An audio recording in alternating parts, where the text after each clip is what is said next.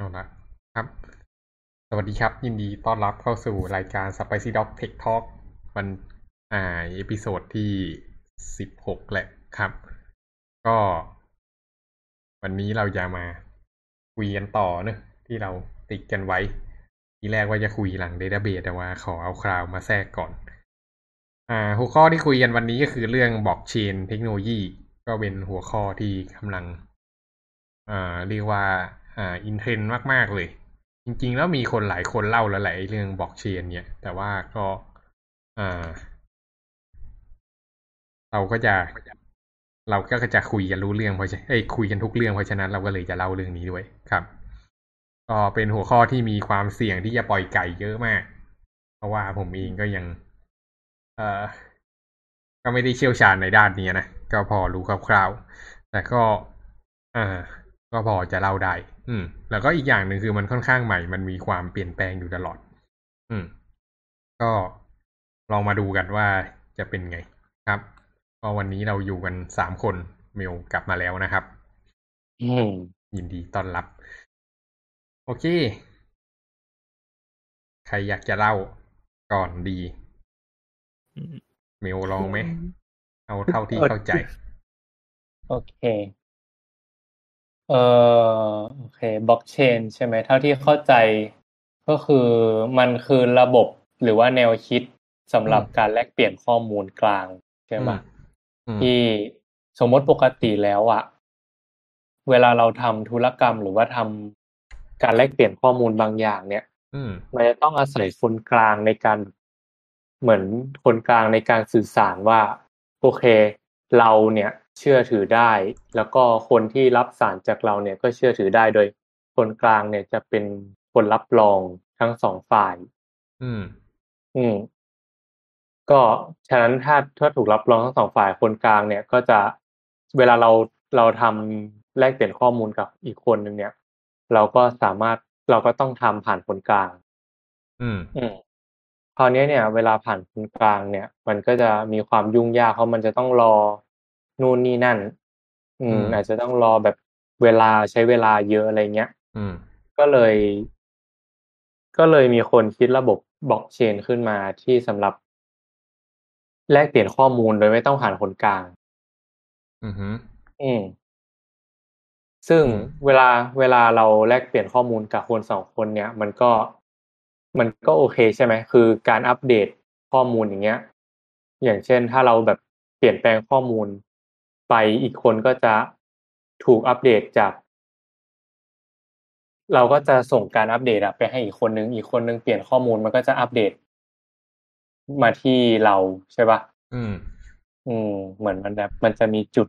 มันจะมีการอัปเดตโดยการส่งข้อมูลไปหากันอะแบบว่าอืมเรา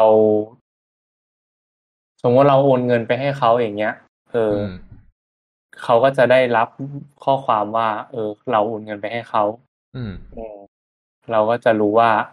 เขาได้เงินเพิ่มจากเราหนึ่งร้อยอะไรเงี้ยสมมติเอออืมอืมแล้วเราก็จะถูกลดเงินไปหนึ่งร้อยอะไรเงี้ยอืมอันนี้อืมยกตัวอย่างเป็น transaction อืม อืม มันก็จะมีการแบบจดบันทึกไว้ อือืมมเป็นบล็อกบล็อกอืมอืม เป็นเป็นเป็นหนึ่งบล็อกหนึ่งบล็อกไปเลยการทำแบบการการแลกเปลี่ยนข้อมูลกันครั้งหนึ่งมันก็จะเกิดบล็อกบล็อกหนึ่งขึ้นมาอืมฮึ แล้วก็ซ้อนๆกันไปเรื่อยอืมๆคราวนี้เนี่ย คราวนี้เนี่ยที่มันเป็นเชน เพราะว่ามันเหมือน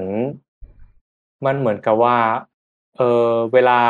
ทำธุรกรรมเนี่ย หรือว่าทำการแลกเปลี่ยนข้อมูลเนี่ย หรือว่าข้อมูลมีการเปลี่ยนแปลงเนี่ย มันไม่ได้เกิดจากแค่คอมพิวเตอร์สองเครื่องอืมเออ มันเกิด มันไม่ได้เกิดจากคนสองคน คือใน ในภาพรวมเนี่ย มันเกิดจากคนหลายคนอืมเวลาเรามีข้อมูล ข้อมูลชุดชุดหนึ่งเนี่ย ที่มีที่มีการเปลี่ยนแปลงเนี่ย มันก็ เวลาเราเปลี่ยนแปลงครั้งหนึ่งมันจะเกิด block block หนึ่งใช่ไหมอืม อืม คนอีกคนหนึ่งมามาเปลี่ยนแปลงข้อมูลตรงกลางเนี่ย มันก็จะเอาอีกมาต่อกับ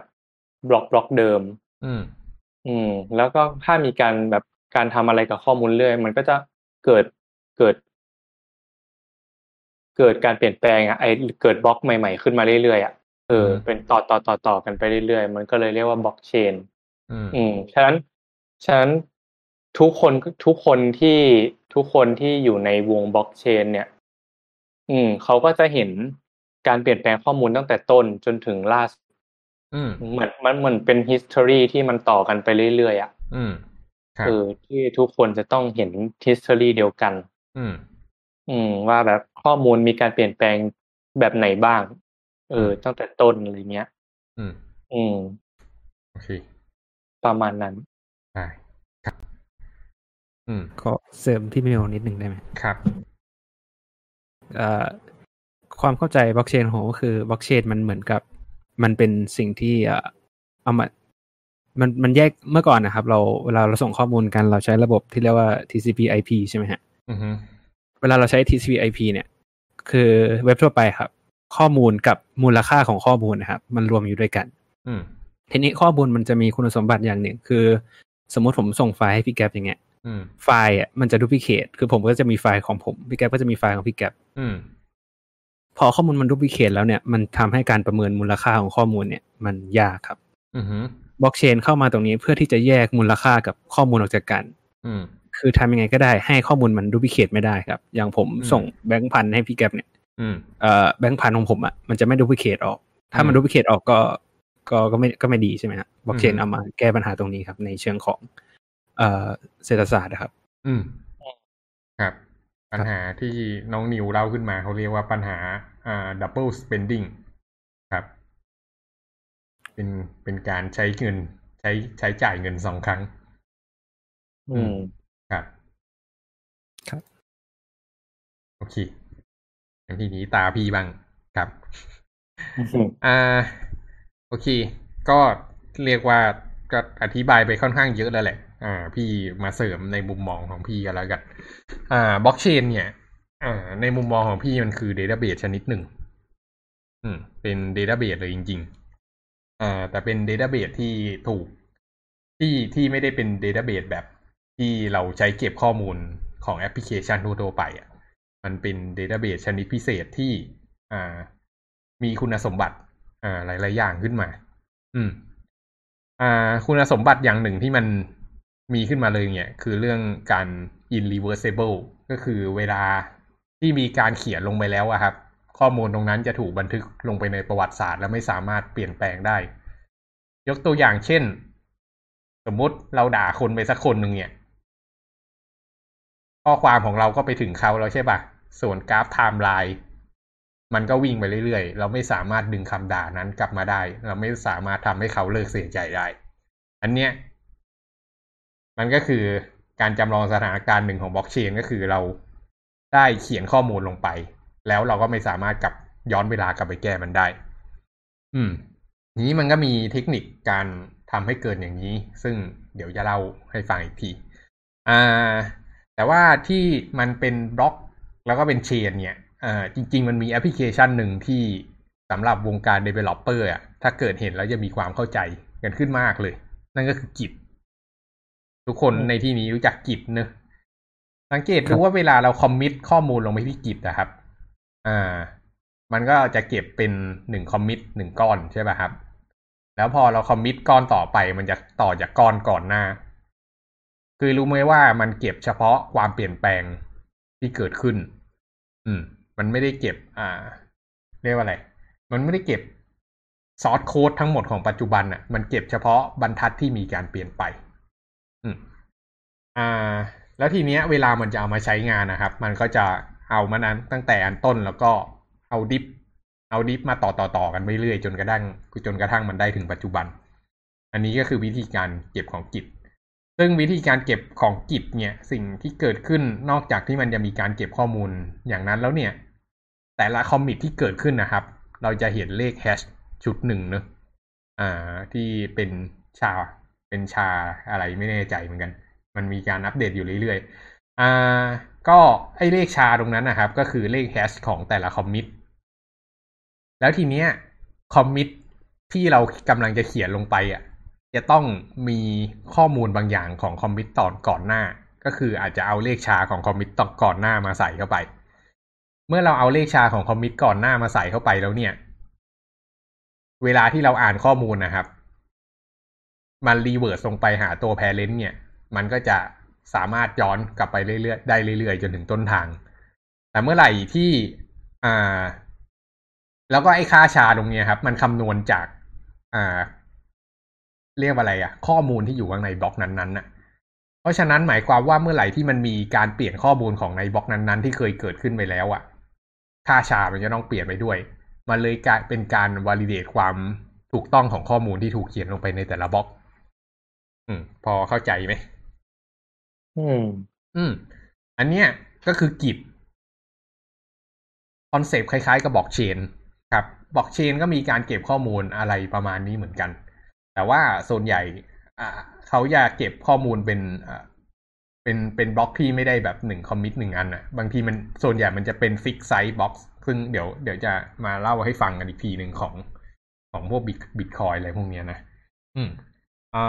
าทีเนี้ย ก็มันทำให้ อ่า เรียกว่าอะไรอะ สิ่งที่เคยเกิดขึ้นแล้วอะ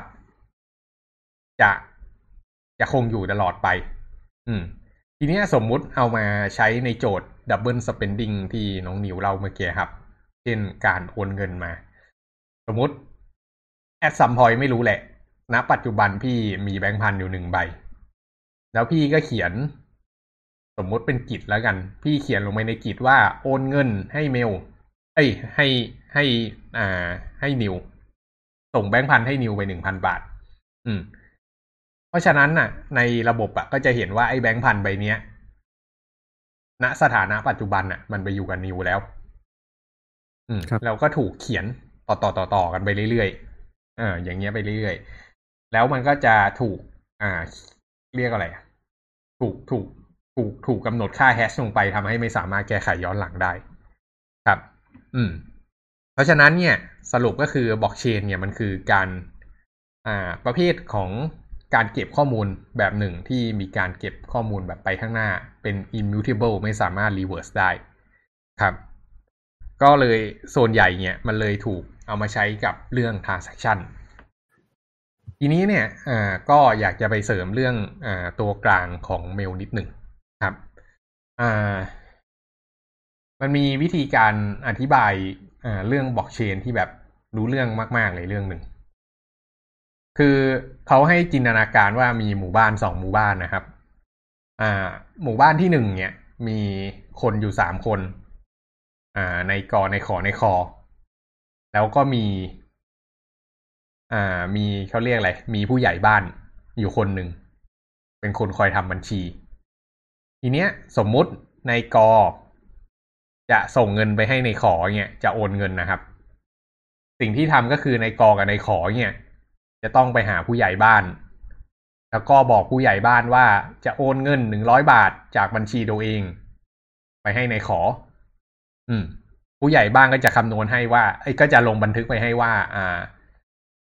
มีการโอนเงินหนึ่งร้อยบาทจากในกอไปให้ในขอ แล้วก็บันทึกเอาไว้ว่าในกอเหลือเงินเท่าไหร่ในขอในเหลือเงินเท่าไหร่ อืมทีเนี้ยเวลาใครที่จะโอนเงินข้ามกันไปข้ามกันมาเนี่ยก็จะต้องผ่าน ผู้ใหญ่บ้านเสมอ เราถือว่าผู้ใหญ่บ้านเป็นคนที่ อ่า trusted อะคือเชื่อถือได้ อืมทีนี้เนี่ย อ่า ผู้ใหญ่บ้านนะครับ ก็ไม่ได้ไม่ต้องนอนถูกปะสมมุติแบบผู้ใหญ่บ้านทำงานแปดโมงถึงเก้าโมงเช้าถึงห้าโมงเย็นเนี่ย เกิดอยากจะโอนเงินตอนอ่าตอนหกโมงเย็นก็ทำไม่ได้แล้วสำนักงานผู้ใหญ่บ้านปิด อืม หรือวันเสาร์อาทิตย์เขาอยากจะไปเที่ยวเขาก็ไม่อยู่ทำธุระทำธุระให้เรา อืม แล้วอีกปัญหาหนึ่งก็คือผู้ใหญ่บ้านเป็นคนถือสมุดตรงนั้นอยู่ แล้วความเป็นจริงแล้วผู้ใหญ่บ้านจะทำอะไรกับข้อมูลตรงนั้นก็ได้ถูกไหมครับ ถ้าเกิดวันไหนวันดีคืนดีผู้ใหญ่บ้านเป็นคนที่ไม่สามารถเชื่อถือได้ขึ้นมาเราจะทำยังไง อืม ก็อันนี้ก็คือสถานการณ์ปัจจุบันที่อ่าเหมือนกับที่เราเป็นกันอยู่กับธนาคารเนอะเวลาเราจะโอนเงินเราก็ต้องต่อเข้าไปที่เดต้าเบสของธนาคาร แล้วก็ให้ธนาคารเป็นคนบันทึกคำถามก็คือเราจะมั่นใจได้ไงว่าอ่ามันจะไม่มีความผิดพลาดเกิดขึ้นกับธนาคารอะไรพวกนี้ หรือวันดีคืนดีธนาคารอาจจะเป็นคนที่ไว้ใจไม่ได้ขึ้นมาอะไรเงี้ยอืม มันก็เลย อ่า เกิดขึ้นมาเป็น หมู่บ้านอีกหมู่บ้านหนึ่งเป็นหมู่บ้านที่สองอืม หมู่บ้านที่สองเนี่ย ก็มีในกอขอคอเหมือนกัน อืม แต่จะมีแต่หมู่บ้านนี้ไม่มีผู้ใหญ่บ้านแล้วแต่ว่าจะมีเรียกอะไรเป็นเหมือนสนามกลางหมู่บ้านแทน ทีเนี้ย สมมุตินาย ก จะโอนเงินให้นาย ข เนี่ยนาย ก นาย ข เนี่ย ก็จะเดินไปที่สนามกลางหมู่บ้าน แล้วก็ออกไปตะโกนว่าฉัน นาย ก โอนเงินให้นาย ข อืม ทุกๆคนในหมู่บ้านนี้จะมีสมุดของตัวเอง คอยบันทึก transaction ว่ามันเกิดอะไรขึ้น มีใครโอนเงินให้ใครบ้าง อืม ทุกๆ ครั้งที่มี transaction เกิดขึ้น จะต้องไปประกาศให้ทุกคนรู้ และเมื่อมีการประกาศทุกคนจะจดลงไปในสมุดของตัวเอง เพราะฉะนั้นเนี่ยก็เลยรู้หมดว่า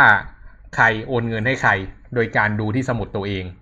แล้วเมื่อไหร่ที่มีปัญหาว่าอ่า มีการที่สมุดจดไม่ตรงกันนะครับ เวลานั้นมีคนโกงกันเนี้ยมันก็จะเอามาเช็คมาคอสเช็คกันได้ว่าจริง ๆ แล้วเหตุการณ์เกิดอะไรขึ้นกันแน่ เพราะฉะนั้นเวลาจะโกงเนี่ย ก็ต้องมีเสียงมากพอ ก็ต้องเรียกว่าอะไรสมหัวกันมากพอว่าจะกำลังจะโกงตรงนี้นะต้องร่วมมือกัน อืม แต่ถ้าเกิดเป็นสเกลใหญ่ ๆ มันก็จะไม่สามารถร่วมมือกันได้ เพราะว่า อ่าในระบบที่ใหญ่มากพอเนี่ยก็ถ้าเกิดมันมีคนคนโกงอยู่ในระบบระบบก็ล้มเหลว อืม อันนี้ก็คือเป็นลักษณะของสิ่งที่เกิดขึ้นในบล็อกเชน อืม อันนี้มันบอกให้เห็นว่ามันกลายเป็นว่าทุกๆคนนะครับ ที่อยู่ข้างในระบบเนี่ย จะถือข้อมูลทั้งหมด ตั้งแต่จุดเริ่มต้นไปถึงจุดปัจจุบัน แล้วเวลาที่มีใครทำอะไรขึ้นมาเนี่ย จะต้องมอบอ่าไอ้คนนั้นที่ขึ้นไปประกาศนะครับ จะต้องมีสิทธิ์อะไรบางอย่าง ในการทำสิ่งนั้นๆ อืม แล้วก็ประกาศออกมา แล้วทุกคน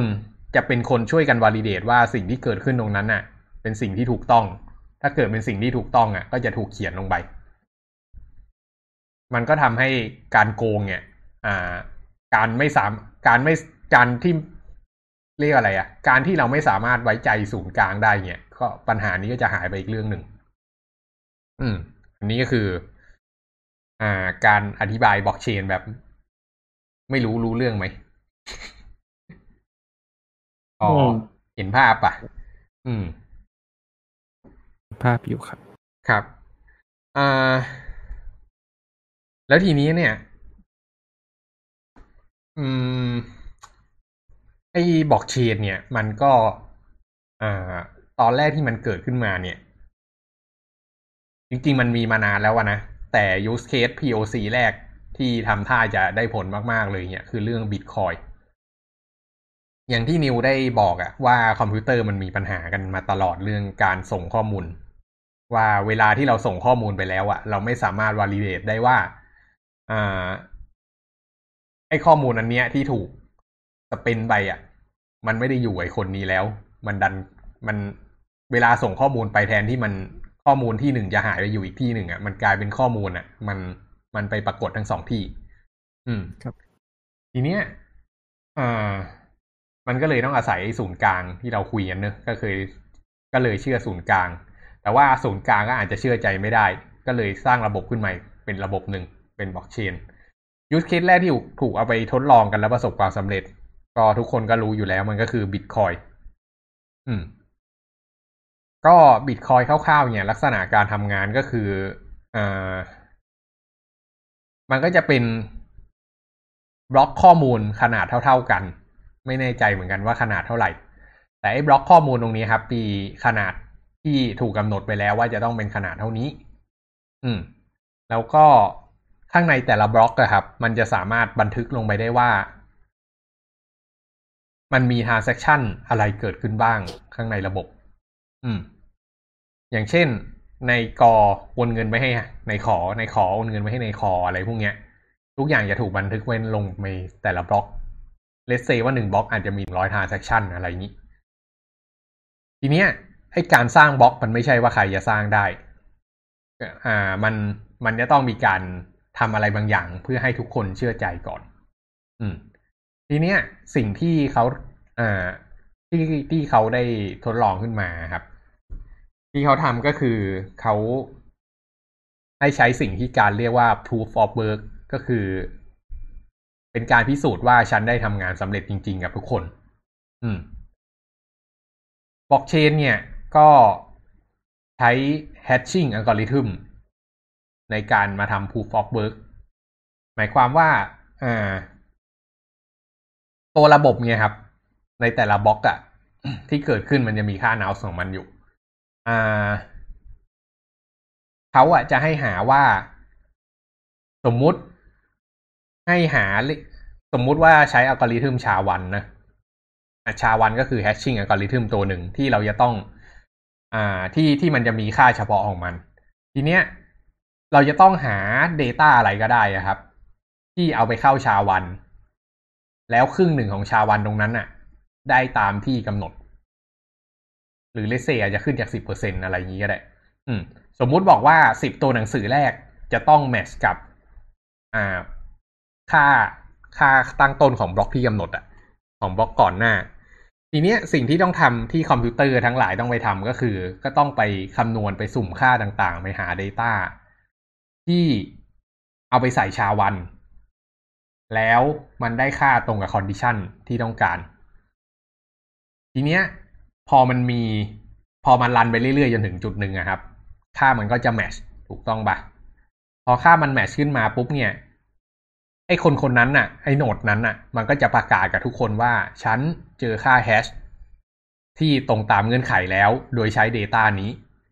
อืม ตัวเองก็จะประกาศโนดออกมาหนึ่งโนด แล้วก็อ่า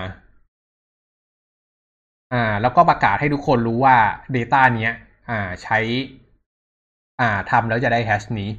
พอมันเกิดสิ่งนี้ขึ้นมาปุ๊บคนทุกคนที่จะใช้ระบบต่อครับ ก็จะไปพิสูจน์ว่า Data เนี้ยมัน match กับ condition จริง ๆ ถ้าเกิด match กับ condition จริง ๆ ก็คือทุกคนยอมรับว่าจะเขียน node นี้ลงไป ในบล็อกเชนเขาก็จะบันทึกลงไป ทีเนี้ยหน้าที่ของคนที่หาบล็อกใหม่ได้อะครับ อ่า ก็มีหน้าที่ที่จะเลือก transaction ที่เคยเกิดขึ้นข้างในระบบแต่ยังไม่ถูกเขียนลงไปในบล็อก เอามาเขียนลงไปในบล็อก ตัวอย่างเช่นมันมีการโอนเงินอ่าจากในขอไปหาในคอ แต่ว่ายังไม่มีคนหาบล็อกเจอเนี่ย มันจะถูกโฮเอาไว้ในระบบ อืม แล้วมันจะบอกว่า transaction เนี้ยให้ค่าธรรมเนียมเท่าไหร่ อืม แล้วเวลาที่ในกออะ มันได้บล็อกใหม่มา ในกอก็จะไปดูพูตรงเนี้ยครับ แล้วก็จะไปเลือกมาว่า ในกอมีสิทธิ์ที่จะไปเลือกว่าจะเอา transaction ไหนก็ได้ มาเขียนลงในบล็อกของตัวเอง สิ่งที่ในกอได้จะมีสองอย่าง ในบล็อกเชนครับ มันจะมีไอ้ในในบิตคอยเนี่ย ถ้าเกิดขุด ถ้าเกิดขุดเรียกอะไรขุดบล็อกได้ใหม่เนี่ย มันก็จะให้มันจะให้บิตคอยมาช่วงต้นๆก็ให้ห้าสิบห้าสิบบิตคอยแล้วก็ลดลงเรื่อยๆเหลือยี่ห้าเหลือ อะไรมันก็สับลงมาเรื่อยๆอะ อืม ทีเนี้ยเพื่อเพื่อให้เงินมันไม่มากเกินระบบ เงินตรงเนี้ย คนขุดบล็อกได้ได้ไปแล้วหนึ่งอัน ส่วนเงินอีกส่วนหนึ่งอะ ได้มาจากค่าธรรมเนียมของคนที่ทำอยู่ข้างในระบบ แล้วเขาหยิบเข้ามา เพราะฉะนั้นคนที่ต้องการจะทำ transaction น่ะ แล้วให้ค่าธรรมเนียมสูงอะ ก็มีความเป็นไปได้ที่จะถูกเลือกมาเขียนข้างในบล็อก แล้วเมื่อไหร่ที่ transaction นั้นนะเกิดขึ้นมาในบล็อกแล้วอะครับ มันถึงจะนับว่า transaction นั้นน่ะ valid ข้างใน Bitcoin เพราะว่ามันถูกเขียนลงไปแล้ว แล้วจะไม่มีการเปลี่ยนแปลง อืม เพราะฉะนั้นก็คือคนที่ขุดบล็อกใหม่ได้ก็คือจะเป็นคนที่ได้เหรียญไปใช้นั่นเอง พอได้เหรียญมาใช้เนี่ย วิธีการจะใช้เหรียญก็คือทำให้เกิด transaction ข้างใน อ่า Bitcoin ต่อไป เพราะฉะนั้นการที่จะเขียน transaction ใหม่ ไปเรื่อยๆเนี่ยก็คือจะต้องรอคนเจอบล็อกไปเรื่อยๆ เวลาที่อ่าบล็อกมันยาวขึ้นเรื่อยๆเนี่ยโปรแกรมมันจะถูกเขียนเอาไว้ด้วยว่าอ่า พอยาวถึงจุดหนึ่งให้ลดรางวัลของการเปิดแต่ละบล็อกลง รวมถึงให้เพิ่มความยากของการอ่าหาค่าชาที่มันตรงเนี่ย ออกไปอีกทำให้มันขุดยากขึ้นแล้วก็ได้รางวัลน้อยลง จนกระทั่งถึงจุดจุดหนึ่งอะมันจะไม่คุ้ม อืม ก็ ถ้าเกิดไปอ่านข่าวดูก็จะเห็นว่ามันจะมีช่วงหนึ่งที่เขาพยายามขุดกันเป็นเรื่องเป็นราวอะไรพวกเนี้ยก็ก็มันก็อะไรประมาณเนี้ยแหละ อืมพอพอมีคำถามอะไรไหม แล้วถ้ามันไม่คุ้มแล้วมันจะทำ transaction ใหม่ไงครับ ไม่มีคนขุดแล้วอืม ยังไงมันก็ต้องมีคนพยายามขุดต่อไปเรื่อยๆอะนะ เพราะว่า คนที่อยู่ข้างในระบบตรงนั้นที่ถือ wallet อยู่อะไรพวกเนี้ย เงินเขาก็อยู่ตรงนั้นเขาก็จำเป็นต้องทำ transaction ถูกไหมครับ อืม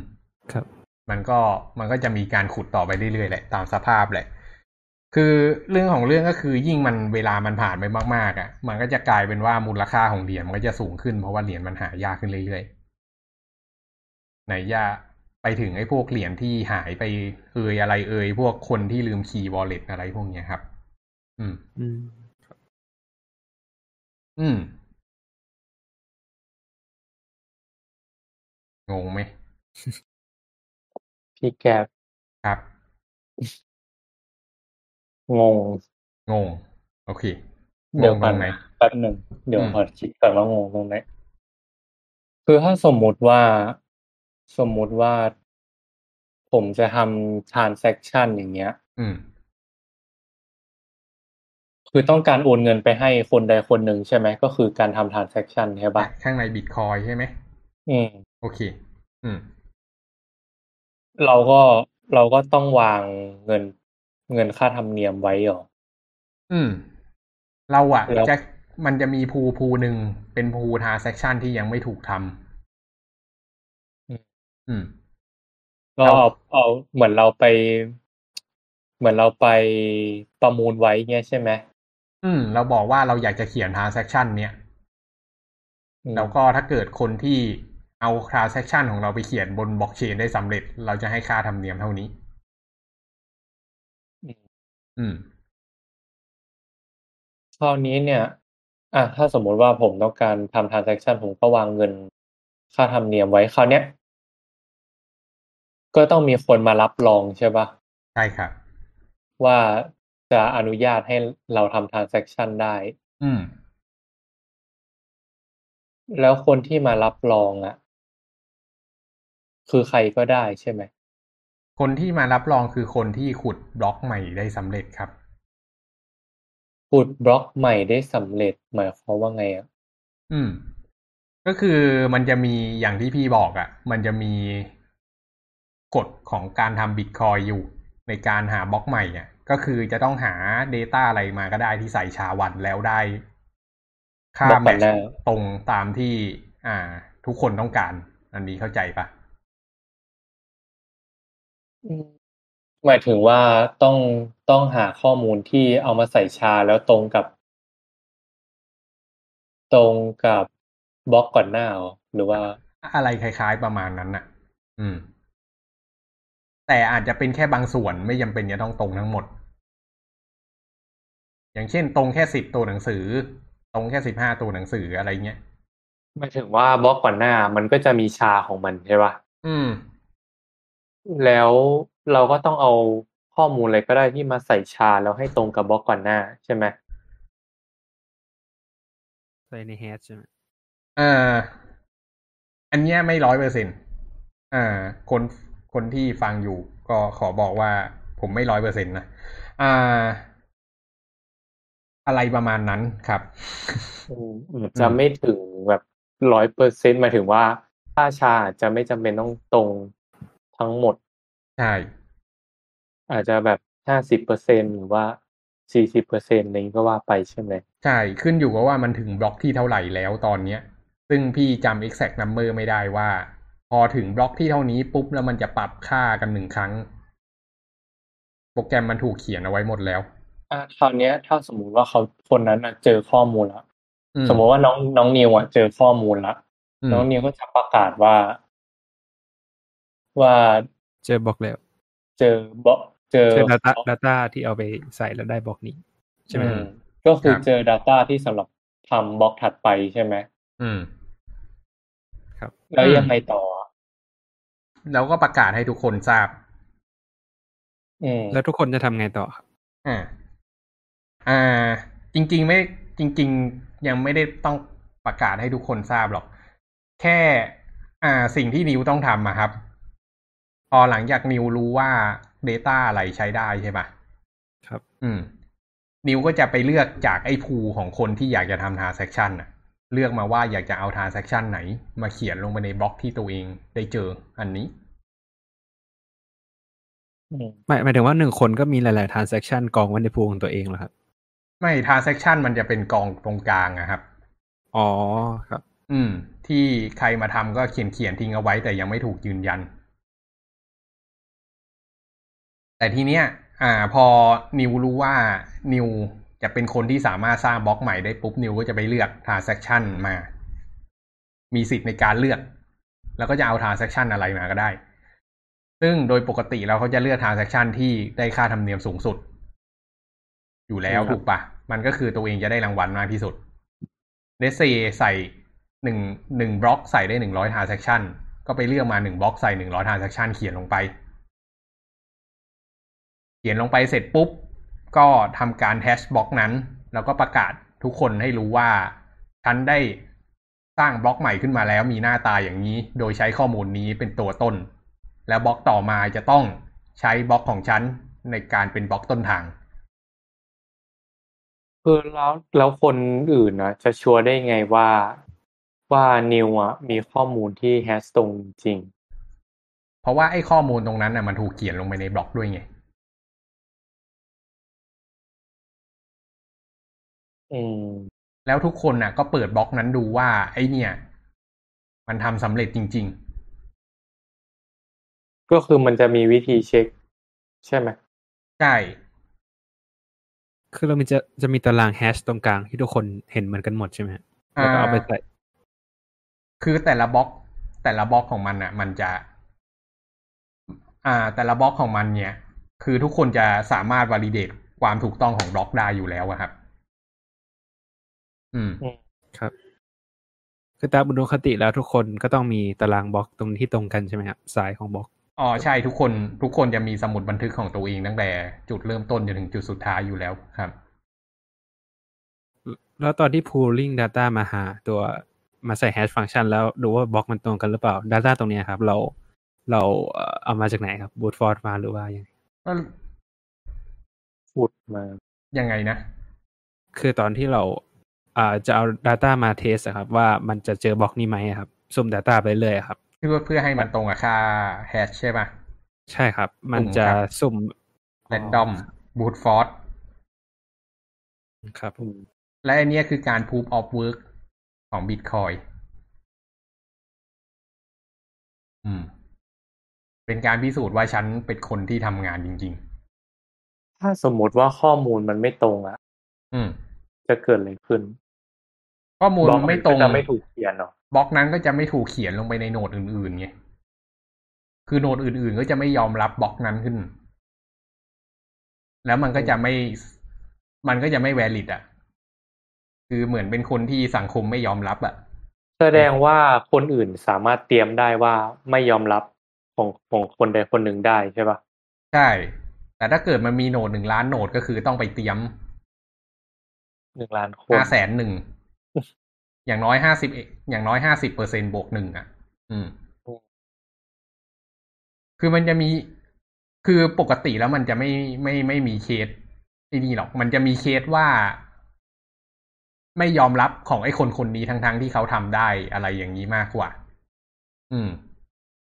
ซึ่งไอ้เคสอย่างนั้นน่ะ มันเกิดขึ้นได้ยาก เพราะว่ามันบิตคอยมันเป็นโหนด มันเป็นพับบิกโหนดที่ใครเข้ามาจอยก็ได้ไงเพ ราะฉะนั้นเราไม่สามารถควบคุมได้ ถ้าจะควบคุมได้ก็คือ เราต้องเรียกอะไรอะกลุ่มพลังการประมวลผลเกินห้าสิบเปอร์เซ็นของโลกอะซึ่งเทคนิคอลี่แล้วมันจะไม่เกิดขึ้นครับ แล้วถ้าคนในระบบมันน้อยอะ มันก็มีโอกาสปะที่เสียงส่วนใหญ่จะมาก จะแบบใช่ถ้าคนในระบบน้อยก็จะมีความเป็นไปได้ที่จะยึดเชนไปทั้งเชนได้ถูกปะอืม แต่ก็ต้อง proof of something อยู่ดีไง จะ proof of work หรือจะ proof of อะไรก็แล้วแต่ อืม proof of work หรอเข้าใจคำว่า proof of work ไหมหรือยังไม่เข้าใจ proof of work ก็คือพิสูจน์ว่าตัวเองได้ทำงานสำเร็จจริงๆไงก็ประกาศออกไปว่าฉันน่ะ หาข้อมูลที่มันตรงกับแฮชอันนี้ได้จริง ๆ อันนี้คือ proof of work ไม่แต่ถ้าอย่างข้อห้าคนมันแบบมีห้าคนอย่างเงี้ยอืมแล้วสามสามคนนะไม่ไม่แบบถึงแม้ว่าเราประกาศ proof of work แต่สามคือจบปะจบ มันก็แบบเขียน transaction เขียนบล็อกใหม่ไม่ได้ อืม เมื่อไหรเราถึงจะไม่ยอมรับอะครับ คือเราเอา Data ที่เขาเอ่อประกาศมาไปเช็คแล้วมันไม่ตรงอย่างนี้ใช่ไหมครับ อ่า ถ้าเกิดในเชิงอัลกอริทึมใช่มันจะเป็นอย่างนั้นครับ แต่ที่เมลพูดถึงอันเนี้ยคือเมลของกรณีของการจะทำลายระบบถูกปะใช่ เออ ถ้าในการทำลายระบบอะต่อให้เราหาบล็อกที่มันถูกต้องได้อะแล้วปรากฏว่าคนส่วนใหญ่ อยากจะไม่อนุมัติขึ้นมา มันก็สามารถทำได้เหมือนกัน แต่มันเป็นเรื่องยากที่คนส่วนใหญ่จะบอกว่า จะไม่อนุมัติไง อืมเพราะแล้วมันว่าคนแล้วมันเยอะ แล้วประเด็นคือมันไม่ใช่คนไงประเด็นคือมันคือคอม ถ้ามันเป็นคนที่ต้องมานั่งกดอะ่ะ มันก็เรื่องหนึ่งแต่ประเด็นคืออันนี้มันคือคอมที่มันทำงานอัตโนมัติด้วยอัลกอริทึมของมัน เมื่อไหร่ที่มันเจอว่าผ่านก็คือมันก็ปล่อยผ่าน อืมอืมเพราะว่าถ้านั่งกดก็คือเสียเวลาถูกไหมเอ้ย ระบบพวกนี้มันไม่มีคนแล้วครับ เขาเอาแบบมาให้เป็น automateเวลาเราสร้างบล็อกใหม่มาครับ มันจะเอาไปต่อบล็อกเก่าใช่ไหมฮะใช่ครับ แล้วทำไมมันถึงไม่สามารถที่จะ reverse ไปได้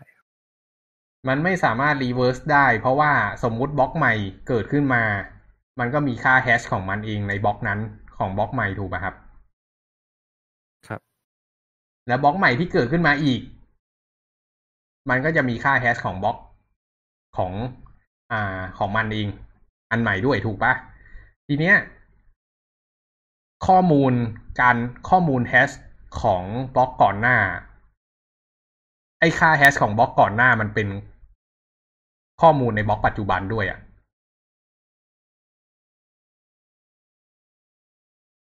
เข้าใจปะสมมุติสมมุติบล็อกก่อนหน้าคือบล็อกที่หนึ่งนะ ค่าแฮชเป็น a b c แล้วค่า a b c อะ จะมาเป็น Data ของบล็อกที่สองด้วย แล้วเราทำการแฮชอีกทีหนึ่ง สมมุติมันได้ค่า def เป็นค่าแฮชของบล็อกที่สองบล็อกที่สามจะต้องเอา def ไปเป็นอ่า ไปเป็นข้อมูลด้วย อันนี้เข้าใจปะเข้าใจครับ แล้วมันจะรู้ได้ไงว่าบล็อกนั้นมันคือบล็อกที่ใหม่ที่สุด เพราะเราไม่ได้รู้ Data ของบล็อกก่อนหน้าอยู่แล้ว เรารู้ Data ของบล็อกก่อนหน้าครับ เวลามันจะโหลดมามันจะต้องโหลดตั้งแต่อันที่หนึ่งเลย อ๋อ โหลดมาทั้งสายเลยใช่ไหมฮะใช่ มันต้องโหลดทั้งสายทุกคนจะเก็บทั้งสายครับ อย่างที่บอกทุกคนมีสมุดบันทึกของตัวเอง แล้วมันจะพิสูจน์ได้ไงว่าข้อมูลมันถูก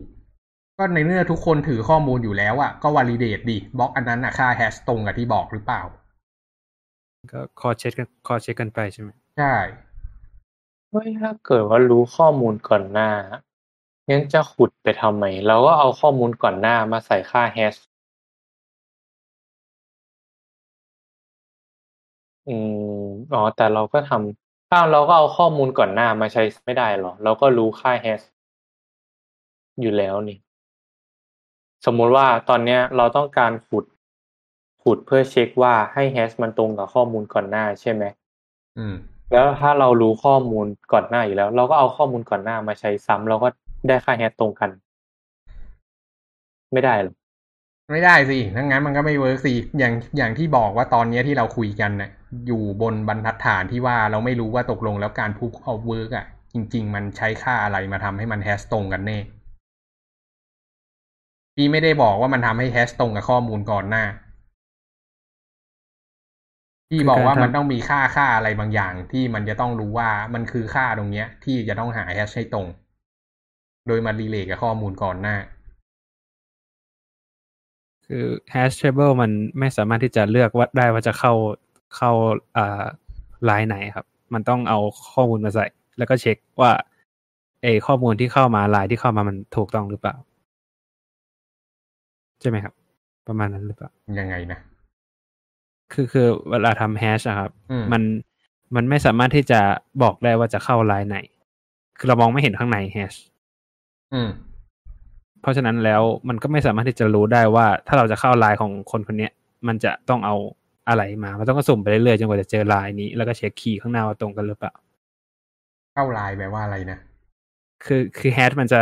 เข้ามาเป็นหลาย ๆ เขาเรียกว่าอะไรนะครับแล้วเหมือนเหมือนเป็นเอ่อ มันเป็น binary tree อะครับ แต่ว่ามีหลายๆสายฮะ อะไรนะครับ คือเอามาเข้าแฮชถูกปะครับเออครับ ทีนี้มันก็คือเราไม่รู้ว่าสายของคนคนนี้มันคือแฮชตำแหน่งไหน มันก็เลยต้องขุดเพื่อพอเข้าแฮชมาดูแล้วก็มาเช็คกับตัวบล็อกก่อนหน้าว่ามันใช่บล็อกของคนคนนี้หรือเปล่า อืมเพ ราะฉะนั้นถ้าถ้าต้องการแบบเข้าตรงๆไปเลยมันก็เลยทำไม่ได้หรือเปล่าครับ เพราะมันเป็นแฮชอ่าพี่ควรจะไปหาใช่ไหมว่าจริง ๆ แล้วมันแฮชกับอะไรกันเนี่ยเอ่อกำลังงงคำถามน้องนิม คือ อืม เท่าไหร่คือเลยนะคือคือตอนเนี้ยที่เรารู้ข้อมูลคือ คือชาของบล็อกก่อนหน้าหรือเปล่าครับหรือว่ายังไง ใช่ ใช่ครับ เรารู้ชาของบล็อกก่อนหน้าสมมุติครับอืมแต่ว่ามัน hash มันไม่สามารถทำรีเวิร์สก็คือเอาชาตรงนั้นไปใส่แล้วเข้าไปที่ไลน์นั้นได้อยู่แล้วครับ มันต้องหาอะไรก็ตาม key ใส่เข้าไปเพื่อให้เข้าไลน์ที่มี SHA นั้นอยู่ครับเข้าใจไหมครับ ใช่ แต่คือคือคือแรกที่พี่สงสัยคือ คือในเมื่อเรารู้ข้อมูลชุดก่อนหน้าใช่ปะครับ เราก็เอาชุดข้อมูลชุดก่อนหน้า มามาประกาศซ้ำก็ได้ไง ค่าแฮชมันก็ตรงกับข้อมูลนั้นอยู่แล้วอะถูกไหมอะแล้วถ้าเกิดคือเป็นเมลเมลจะออกแบบยังไงให้มันเอาชนะตรงนี้ได้อืมมันก็ไม่ควรใช้ชา มันก็ควรจะใช้ค่าอื่นที่คนไม่รู้อัลกอริทึมปะแต่คนรู้แค่ว่าเอาไปใส่แล้วมันต้องได้ตรงกัน สมมุติเอางี้ก็ได้ สมมุติเรามีชาของบล็อกก่อนหน้า แล้วพี่บอกว่าให้ไปหาให้ได้ครึ่งหนึ่งอะข้อมูลอะไรก็ได้ ที่มันได้ครึ่งหนึ่งของชาของบล็อกก่อนหน้า อืม มันก็ต้องไปตามหาใหม่แล้วถูกปะอย่างน้อยครึ่งหนึ่งถูกไหมอืม แต่มันรู้ข้อมูลของบล็อกก่อนหน้าแล้วถ้าเกิดถูเราปะบอกว่าห้ามตรงบล็อกก่อนหน้าด้วยอะถ้าสมมุติบล็อกมันสมมุติบล็อกก่อนหน้าขนาดหนึ่งเมกะไบต์แต่บอกว่าข้อมูลใหญ่ได้เต็มที่แค่ห้าร้อยสิบสอง K ข้อมูลบล็อกก่อนหน้า อืม ยังไงนะขออีกทีสมมุติข้อมูลบล็อกก่อนหน้าขนาดหนึ่งเมกะไบต์ถึงจะได้ค่า SHA นั้นมาอืมแต่ถูกบอกว่า อ่า maximum ของ maximum ของค่าที่จะ validate ได้เพื่อเอามาใส่ค่า SHA ห้ามใหญ่เกินห้าร้อยสิบสอง K เพราะฉะนั้นก็ไม่สามารถเอาข้อมูลหนึ่งเมกะไบต์มาใช้ได้แล้วถูกปะ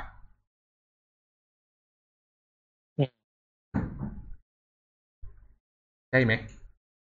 เดี๋ยวก่อนนะ ข้อมูลหนึ่งเมกะไบต์แต่เอามาใส่ค่าชาห้ามเกินห้าร้อยสิบสองก็คือเหมือนตัดข้อมูลทิ้งหรอ แล้วมาใส่ค่าไม่ชาใช่ ไม่ใช่ตัดทิ้ง บอกว่าให้หาข้อมูลอะไรก็ได้ที่ขนาดไม่เกินห้าร้อยสิบสองคีย์แต่ได้ค่าชาเดียวกับข้อมูลหนึ่งเมกะไบต์อะ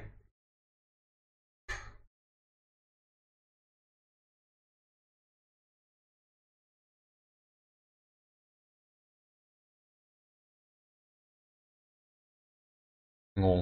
งงหนักเข้าไปอีก แสดงว่าถ้าสมมุติว่าหาได้แล้วอะ ก็ต้องไป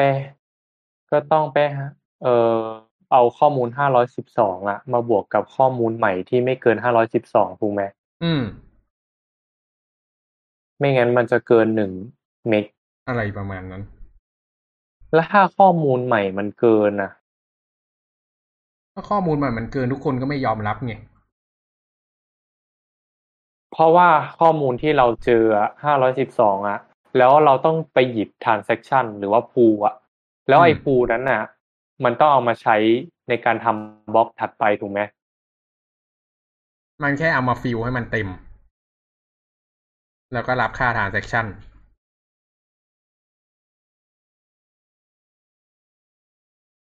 แล้วค่า transaction มันไม่อยู่ในหนึ่งเมกะไบต์หรอ ก็ต้องอยู่ก็ต้องรวมทุกอย่างไว้ข้างในนั้นแล้ว แล้วถ้า transaction มันใหญ่มาก มันก็ต้องมีวิธีทำให้ transaction เล็กถูกไหม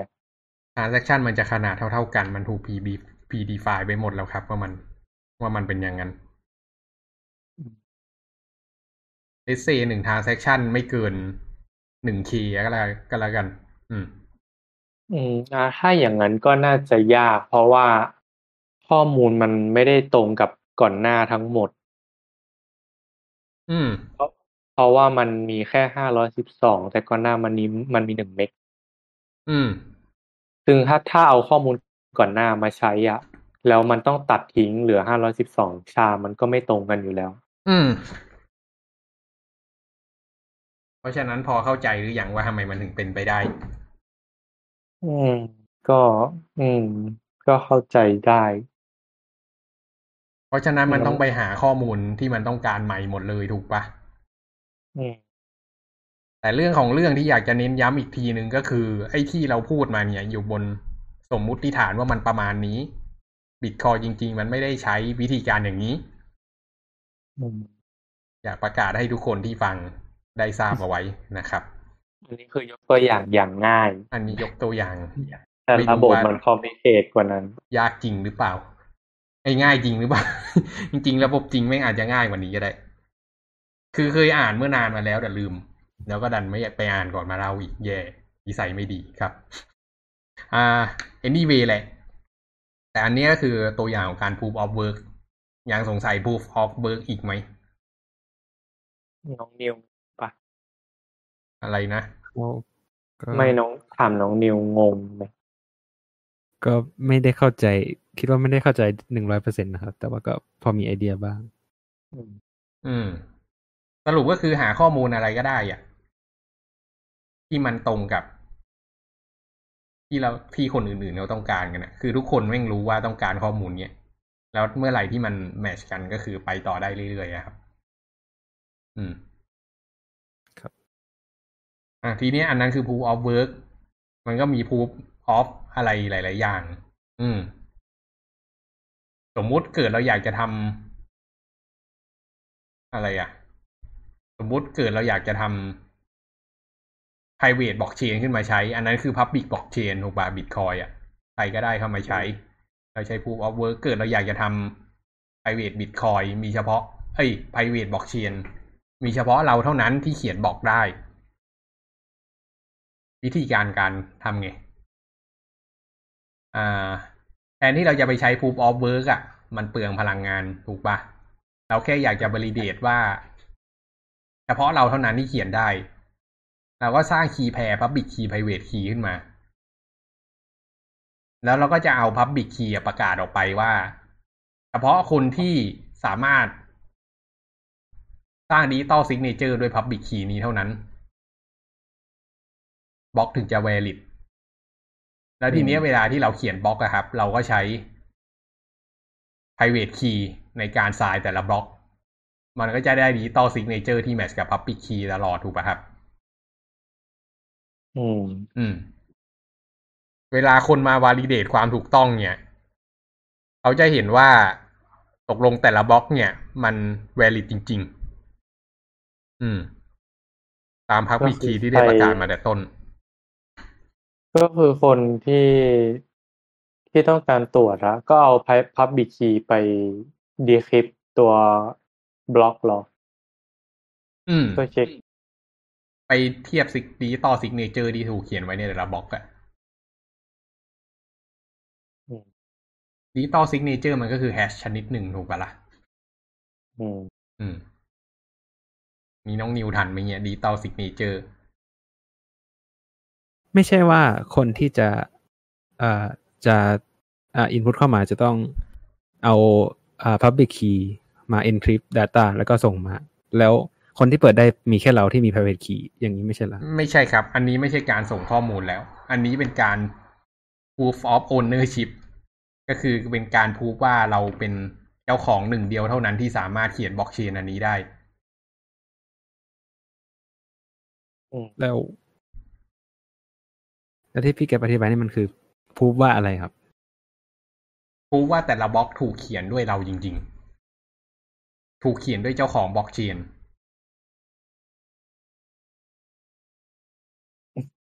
คือคือตอนนี้คือเรา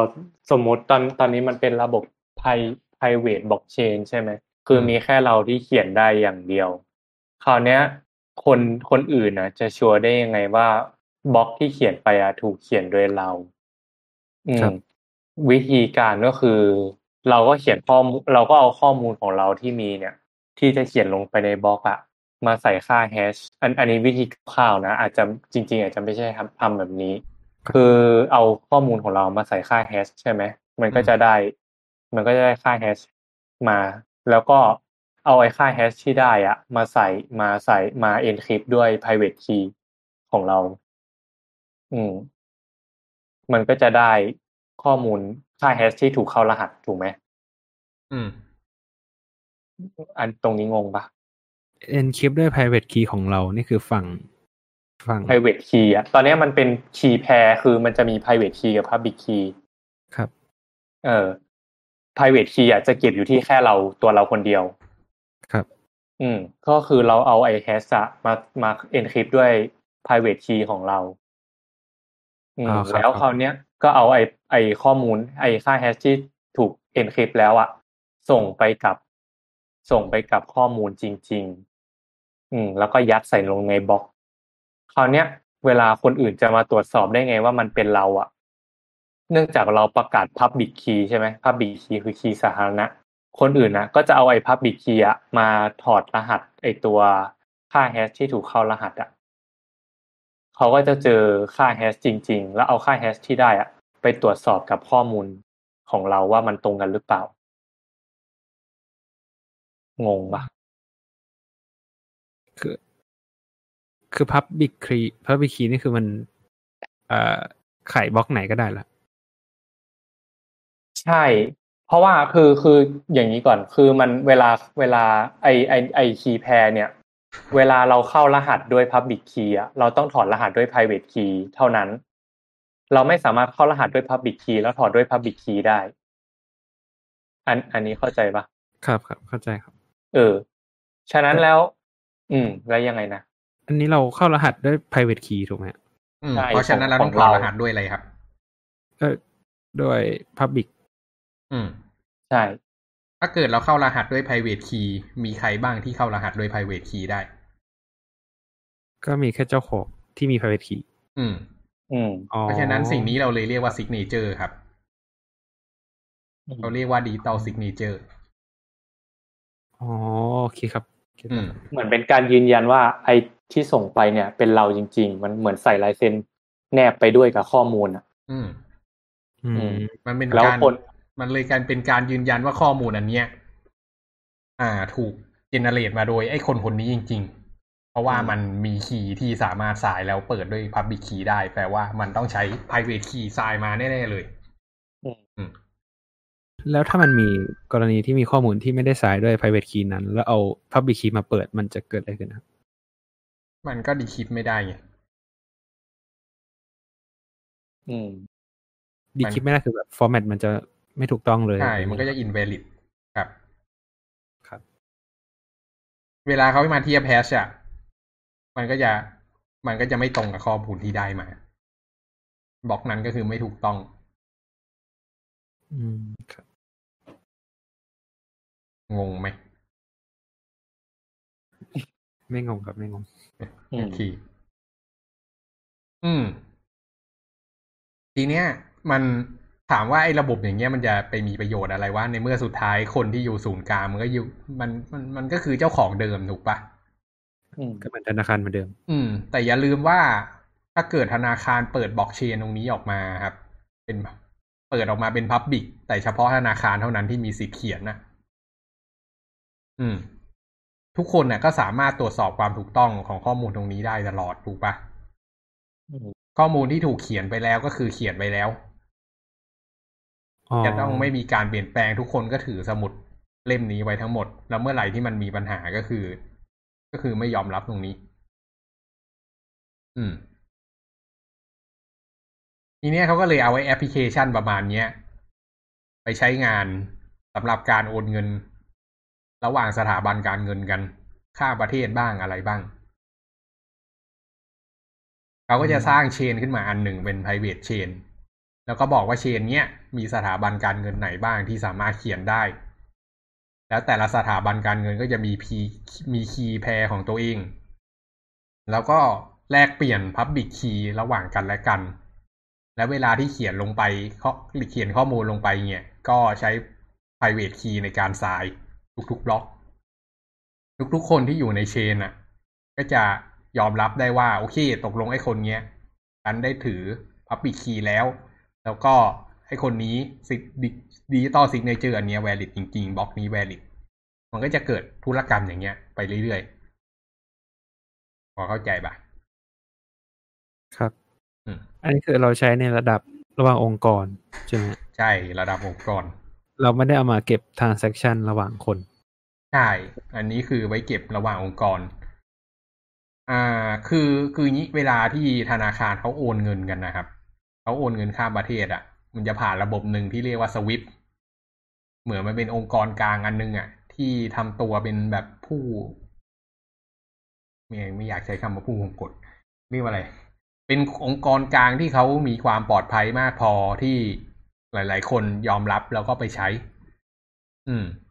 เวลาธนาคารมันโอนเงินสมมุติจากประเทศไทยไปอเมริกาอย่างเงี้ยครับ จากไปหาธนาคารในอเมริกา เวลานั่นเขาก็จะรวม transaction ใหญ่ ๆ แล้วก็โอนข้ามไป transaction เดียว อืม และไอ้ไอ้ไอ้บริการ SWIFT ตรงเนี้ย มันก็จะเป็นเหมือนธนาคารของธนาคารอีกทีนึงอะ่ะ ที่มันก็จะบันทึกว่าตกลงไอ้ธนาคารนี้โอนไปถึงธนาคารนี้ แล้วก็จะมีการ clearing มีการทำ fraud detect fraud detection ทำนู่นนี่ของเขาอะครับ อืมอันนี้พอเข้าใจปะครับ เข้าใจครับ แล้วนอกจากนั้นน่ะ ไอการจะตั้งไอ SWIFT ตรงเนี้ยขึ้นมามัน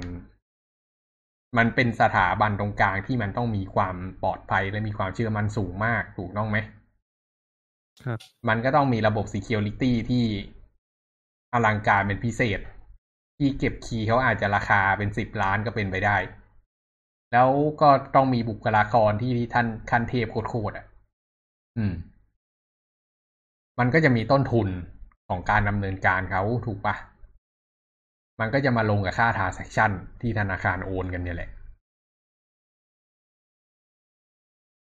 เพราะฉะนั้นทุกๆ transaction ที่ธนาคารโอนผ่านสวิฟเนี่ย มันก็จะเสียตังค์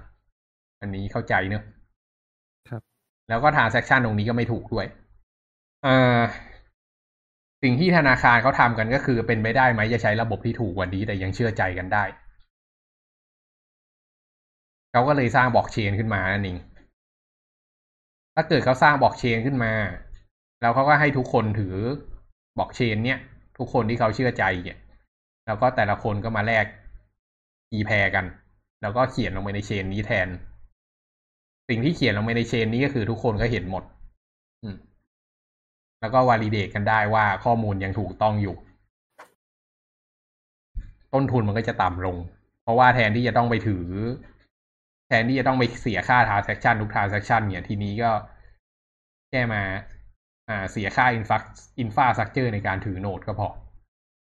แล้วก็อาจจะมี infrastructure ในการถือ key หน่อย เขาเรียกอ่าพวก key server อะไรพวกเนี้ยครับพอพอเข้าใจไหมนี่ทุกธนาคารก็ยังถือ private key เหมือนเดิมอะใช่ ทุกธนาคารก็ยังต้องมี private key ของตัวเองอยู่ครับอืมมิวยังอยู่กับเราไหมครับ ยังอยู่ ไม่คืออันเนี้ยเราพูดถึงแต่ธนาคารไงจริง ๆ อะ อืม มันมีแอปพลิเคชันสำหรับบล็อกเชนอย่างอื่นด้วย อืม เออ มันแบบมันมีในเชิงกฎหมาย หรือว่าในเชิงการทำแบบอย่างพวกฟินเทคใช้อะไรเงี้ยอืม เออ เช่น ไม่อันนี้คือไปอ่านมาเขาบอกว่าแทนที่แบบกฎหมายมันจะต้อง อันนี้ไม่รู้นะว่าเชิงลึกมันเป็นยังไงแต่อธิบายคร่าวๆ อันนี้เดาอืม ไม่ใช่ว่าอธิบายเข้าหรอก คือเขาอธิบอกว่ามันไปใช้ในเชิงกฎหมายได้ เพราะว่าจะช่วยในการลดเอกสารอืมที่เป็นตั้งๆในอืมแบบในพวกสารอะไรเงี้ยอืมได้อะไรเงี้ยอืมโดยใช้บล็อกเชนอืมเท่าที่เราเดาก็คืออาจจะมีการแบบทำระบบคล้าย ๆ กันคือ ทุกคนเห็นข้อมูลเดียวกันหมด อืมอืมไม่ต้องมีเอกสาร อืมเอออ่าอันเนี้ยเขาเรียกว่าระบบ smart contract อืม อืม ตัวอย่างเช่น อ่า ลองยกตัวอย่างของศาลก็ได้ เวลานั่นน่ะศาลมันก็จะมีพวกคำพิพากษาอะไรพวกนี้ออกมาถูกไหมครับอืมอืม แล้วเขาก็จะบันทึกไอ้พวกคำพิพากษาตรงเนี้ย ลงไปเป็นหนึ่งบล็อกข้างในบล็อกเชนอืมแล้วก็ทำการส่งการทรายอาจจะใช้ private key ทรายก็ได้ อืมอืมแล้วก็เปิดไอ้บล็อกเชนอันนี้ให้ทุกคนเข้าถึงได้ อืม ทีนี้เวลาที่ ทีเนี้ยมันก็จะมั่นใจไงว่าข้อมูลที่ถูกเขียนตรงนั้นนะคือเขียนจากสารจริง ๆ และไม่มีการเปลี่ยนแปลงอืเกิดขึ้นในภายหลัง ลองจินตนาการว่ามันถูกจินลองจินตนาการว่าแทนที่ข้อมูลตรงนี้จะเก็บในบล็อกเชนนะเก็บในเดต้าเบสอะไรสักอย่างอะแล้วปรากฏว่ามีคนแอบไปเปลี่ยนคำพิพากษาอะไรพวกเนี้ย มันก็สามารถทำได้ ถ้าทำดีๆ ก็ไม่สามารถแทร็กได้ด้วยถูกปะล่ะอืมแต่ถ้าเป็นบล็อกเชนเรื่องนี้ก็คือไม่เกิดขึ้นเลย เกิดขึ้นไม่ได้ อืม อืม แล้วนอกจากนั้นก็อาจจะใช้ในการทรายเอกสารได้อืมตัวตัวอย่างเช่นอ่าแทนที่จะมาใช้ สมมุติพี่จะทำธุรกรรมกับเมลเงี้ย สมมุติจะทำสัญญาอะไรดีอะสัญญาซื้อขายบ้านกันอืมอืม แทนที่เราจะถือกระดาษโง่ๆแล้วก็เซ็นหมึกที่สามารถปลอมได้เนี่ยอืมเราก็เขียนสัญญาตรงเนี้ยครับ แล้วบันทึกลงไปในบล็อกเชนอืม อืม แล้วก็สัญญาตรงนั้นก็จะอยู่ข้างในบล็อกเชนตลอดไป เมื่อไหร่ที่มีการฟ้องลงฟ้องร้องอะไรขึ้นมา เราก็บอกว่าเนี่ย สัญญาตรงเนี้ยถูกบันทึกทำ time stamp ไว้แล้ว เรียบร้อยในบล็อกเชนเอาไปตรวจสอบดูได้ ก็ไปเปิดบล็อกเชนดู มาเทียบข้อมูลกัน อืมอืมมันก็จะมันก็จะเห็นว่าโอเค ข้อมูลอันเนี้ย valid อืมอืมแล้วระบบแล้วระบบที่เราใช้อะ เราจะ trust ได้ไงว่ามันแบบมันสามารถตรวจสอบ ตรวจสอบบล็อกนั้นได้จริงอืม ก็มันก็ต้องมีคนกลางสักคนเป็นคนถือนะ อันนี้ก็ต้องพูดกันตามตรง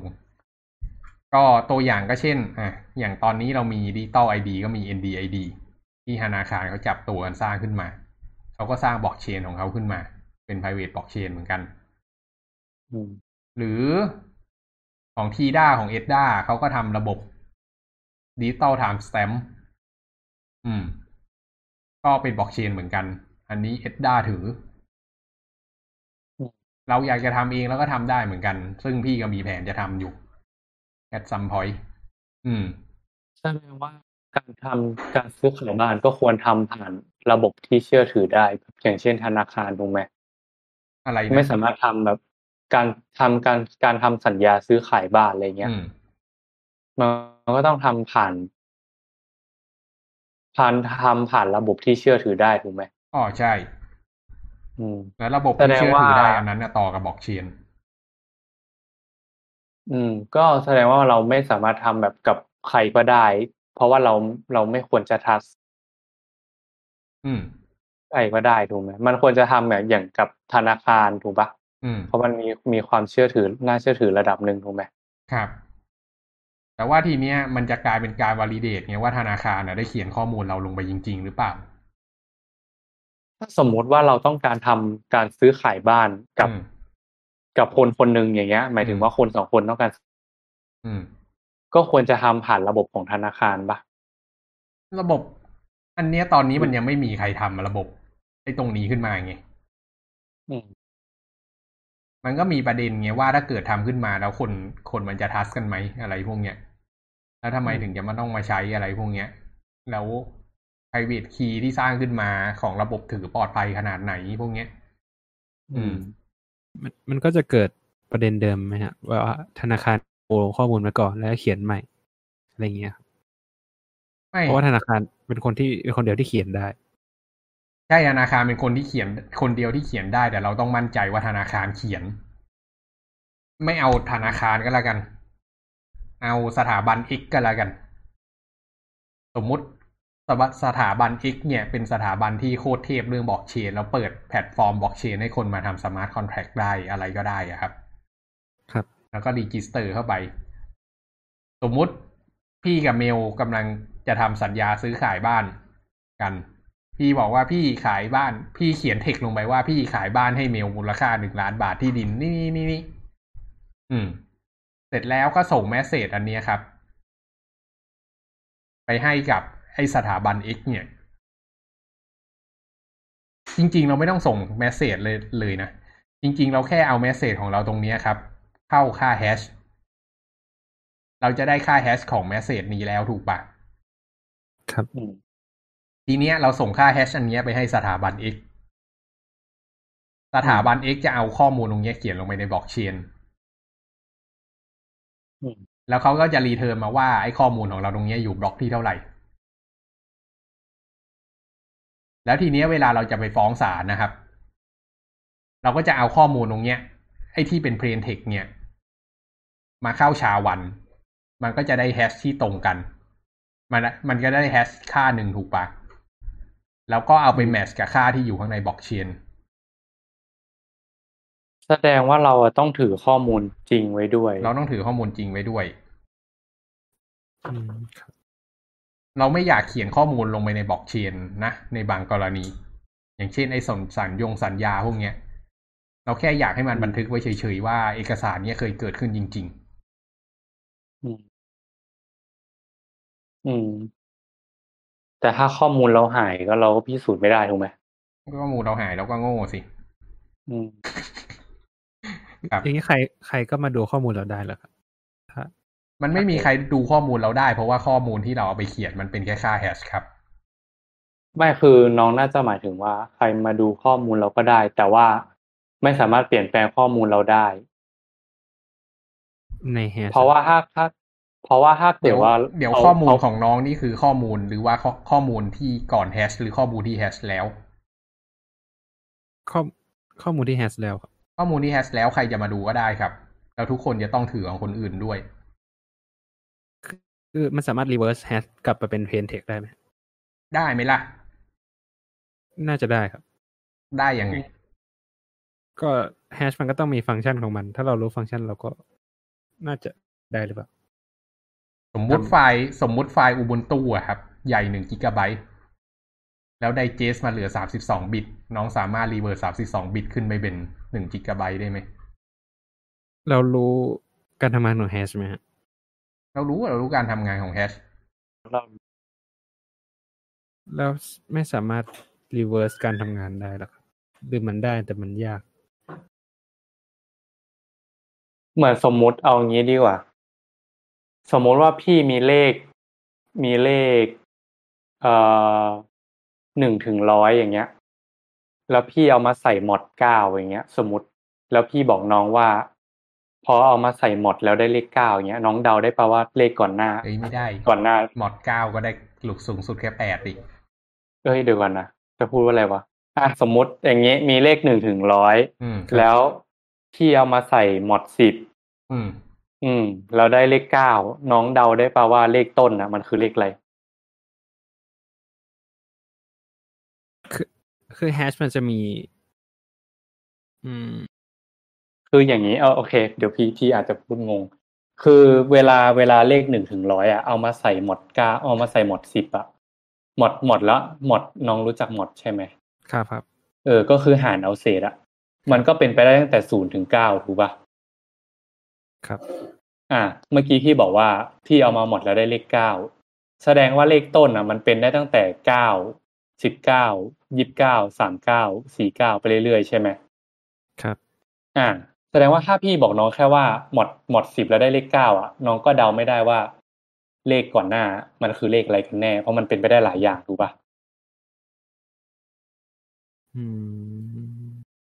อืม อันนี้ก็เหมือนกันคือ ถึงแม้ว่าเรารู้ค่าแฮชอะแต่ไม่เราไม่สามารถกลับให้มันเป็นค่าดั้งเดิมได้ อืม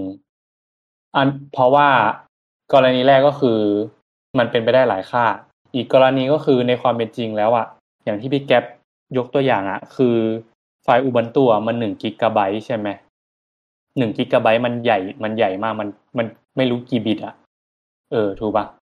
พอเอามาใส่ค่าแฮชแล้วเหลือสามสิบสองบิตอะ มันมีความเป็นไปได้ยากมากที่จะแปลงสามสิบสองบิตอะให้กลายเป็นเป็นล้านล้านกว่าบิตอะถูกไหมครับ อืม แสดงว่ามันไม่มีวิธีไหนเลยที่จะแปลงแฮชออกมาเป็นเพนเทคถูกไหมเราเราจะ อืม มันก็มีพี่มันก็มีแต่โอกาสที่มันจะโดนกับค่า original อะมันน้อยมาก พี่พี่ขอ wrap up ให้แล้วกัน คือ hash ครับ มันถูกออกแบบมาเพื่อไม่ให้สามารถ reverse ได้ ครับ แล้วเมื่อไหร่ที่ hash reverse ได้อะครับ hashing algorithm มันนั้นน่ะ จะถูกประกาศว่า ไม่ปลอดภัยอืมเพราะฉะนั้นมันหมายความว่าตราบใดก็ตามที่ hashing มันยังไม่ได้ถูก reverse อะครับ ครับ อันนั้นน่ะ ก็ยังจะยังปลอดภัยอยู่ ทุกอันที่เขาบอกปลอดภัยอันเนี้ยก็เลยการันตีได้ว่ามันยังไม่ถูก reverse อืมอันนี้ประกันได้มากพอไหมว่ามันจะไม่สามารถ reverse ได้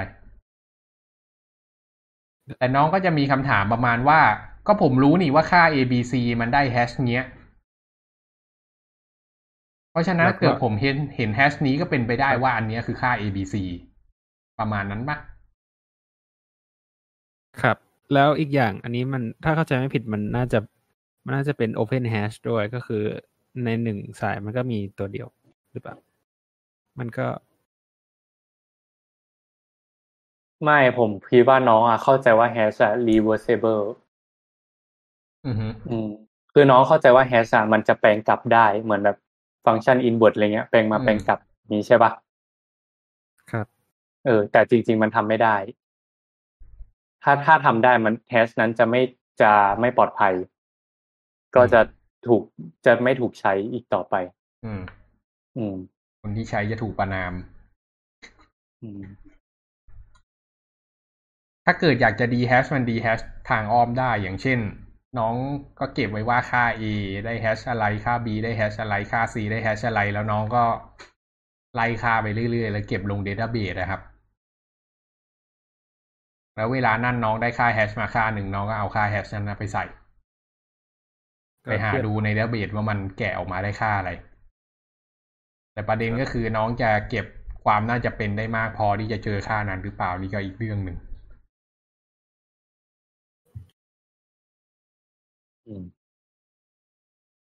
แล้วอย่างนี้ถ้าเราจะฟอร์มระบบตัวนี้ขึ้นมาครับบล็อกเชนขึ้นมามันจะต้องใช้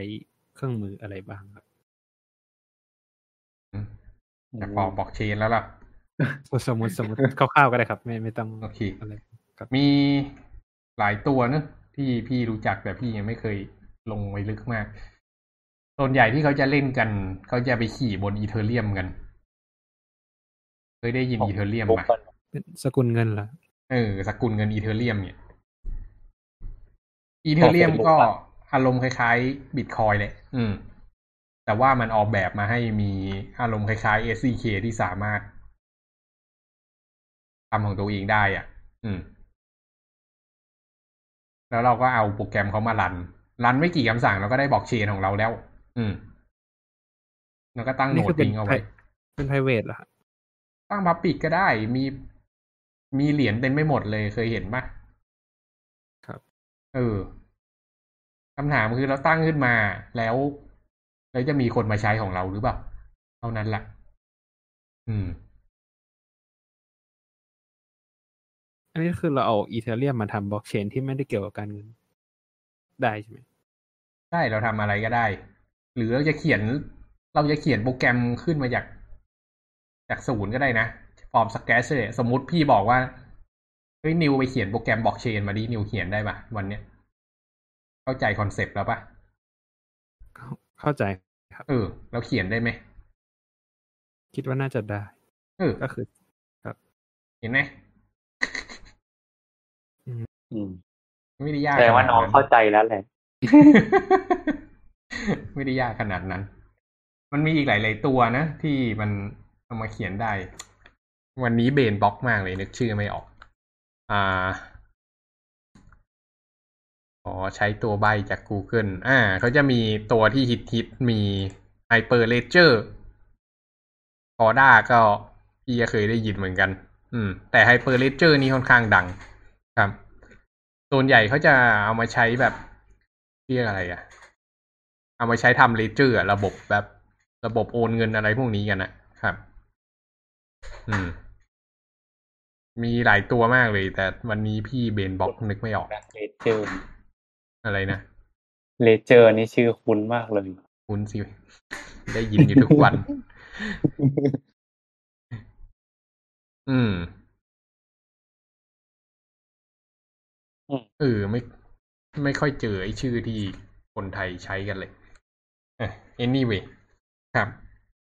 ก็สรุปก็คือมันมี open source blockchain ถ้าเกิดน้องสนใจจะเปิดเชนของตัวเอง น้องก็ไปโหลด open source มารันได้เลยครับอืม แล้วก็ตอนหลังๆเนี่ยเขาก็จะมี distributed application อีกเป็นโปรแกรมที่เขียนข้อมูลต่อไปในบล็อกเชนตรงๆ อะไรพวกเนี้ย ก็ใช้บล็อกเชนในการเป็นฐานข้อมูลไปเลย เพื่อ verify ความถูกต้องของข้อมูล ตัวอย่างเช่นสมมุติเราอยากจะท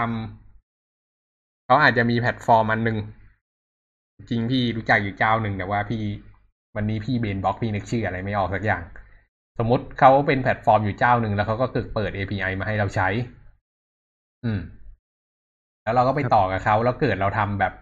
สมมุติเราเป็นเคอรี่อย่างเงี้ย ขนส่งอะเวลาที่มี transaction ที่เวลาที่พัสดุมันเปลี่ยนสถานะไปพวกเนี้ยเราจะบันทึกลงบล็อกเชนทั้งหมดอะ เราก็สามารถเขียนต่อกับแพลตฟอร์มของเขาได้เลย อืมก็ลักษณะอะไรนี้ก็จะคล้ายๆ กับพวก distributed app อะไรพวกเนี้ย อืม ก็ก็เรียก D app ก็ ก็ยังไม่เห็นว่ามันจะเกิดสักเท่าไหร่อะนะอืมอืม ก็นั่นแหละ ทีเนี้ย ก็เลยมันก็จะกลายเป็นว่าทำไมเราถึง เมื่อไหร่ถึงจะต้องใช้บล็อกเชน คือความเป็นจริงเราก็เขียนโปรแกรมโดยไม่ต้องใช้บล็อกเชนก็ได้ถูกปะถ้าเกิดเรา trust database เรา แต่เราจะมาใช้บล็อกเชนก็ต่อเมื่อเรามันมีปาร์ตี้หลาย ๆ ปาร์ตี้ ที่ต้องการการ verify ข้อมูลให้ตรงกัน แล้วก็ต้องการแก้ปัญหา double spending อะไรพวกเนี้ย เมื่อนั้นบล็อกเชนก็จะเป็นงานที่เหมาะสม อืม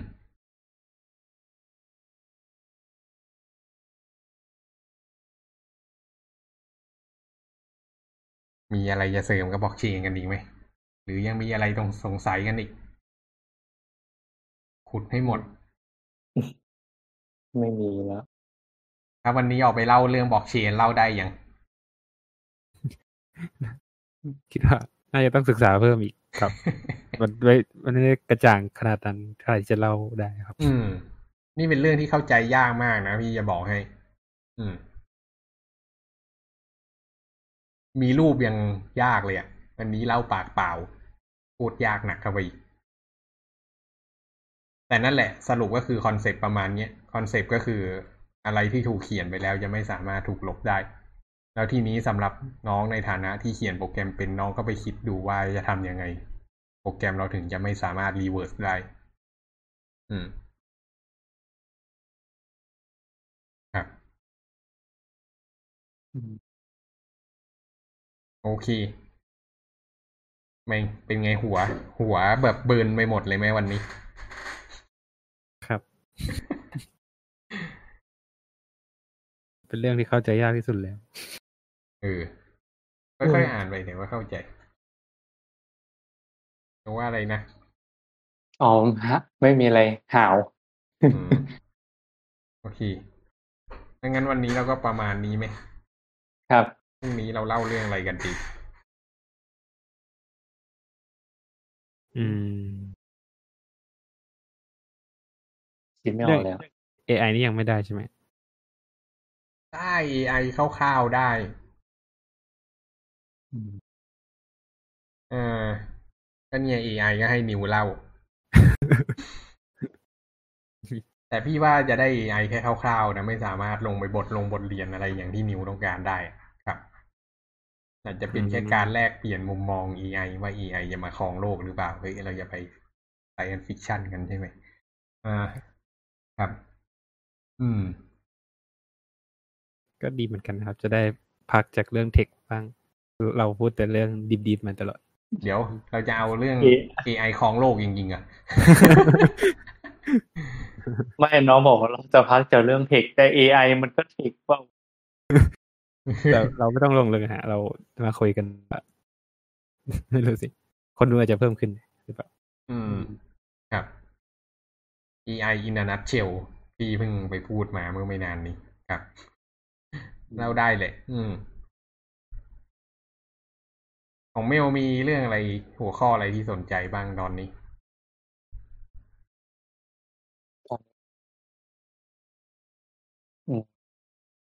ที่สนใจตอนเนี้ยเป็นแบบคอมพิวเตอร์ไซน์อะอย่างเช่นพวกแบบอัลกอริทึมอะไรเงี้ย sorting algorithm อะไรพวกนี้อะอืม sorting algorithm พี่แนะนำให้ไปเปิด YouTube เว้ยแล้วก็ค้น sorting algorithm with sound ที่แก๊ปเคยให้เปิดแล้ว ที่มันเป็นเส้นๆใช่ไหมได้มันสุด แต่เข้าใจนะอืมซอตติ้งก็ได้นะครับ ผมก็แต่ sorting แล้ว sorting จะเล่ายังไงวะแบบว่าเล่าทุกอัลกอริทึมที่มี โอ้โหยคิดอยู่ว่าแบบ เออ มันก็เล่าไม่ได้ด้วยผมมันก็ต้องแสดงภาพอะอืม มันเล่ายากอยู่ครับก็ต้องฝึกอืมพยายามเล่ามากๆแต่จริงจะเล่าบางตัวก็ได้นะครับ ต้องเล่าต้องมีนี่ ถ้าจะเล่า sorting algorithm ต้องเล่าเรื่อง big O ก่อน อ๋อ อืม big O พอได้เรื่องเอา big big O เอา big big big ทุกอันเลยไหมฮะมันมี big สามอันเออก็ com อะไรเขาเรียกอะไร computation complexity อะครับ จริง ๆ หัวข้อนั้นเป็นหัวข้อที่ใหญ่มากเลยนะ อืม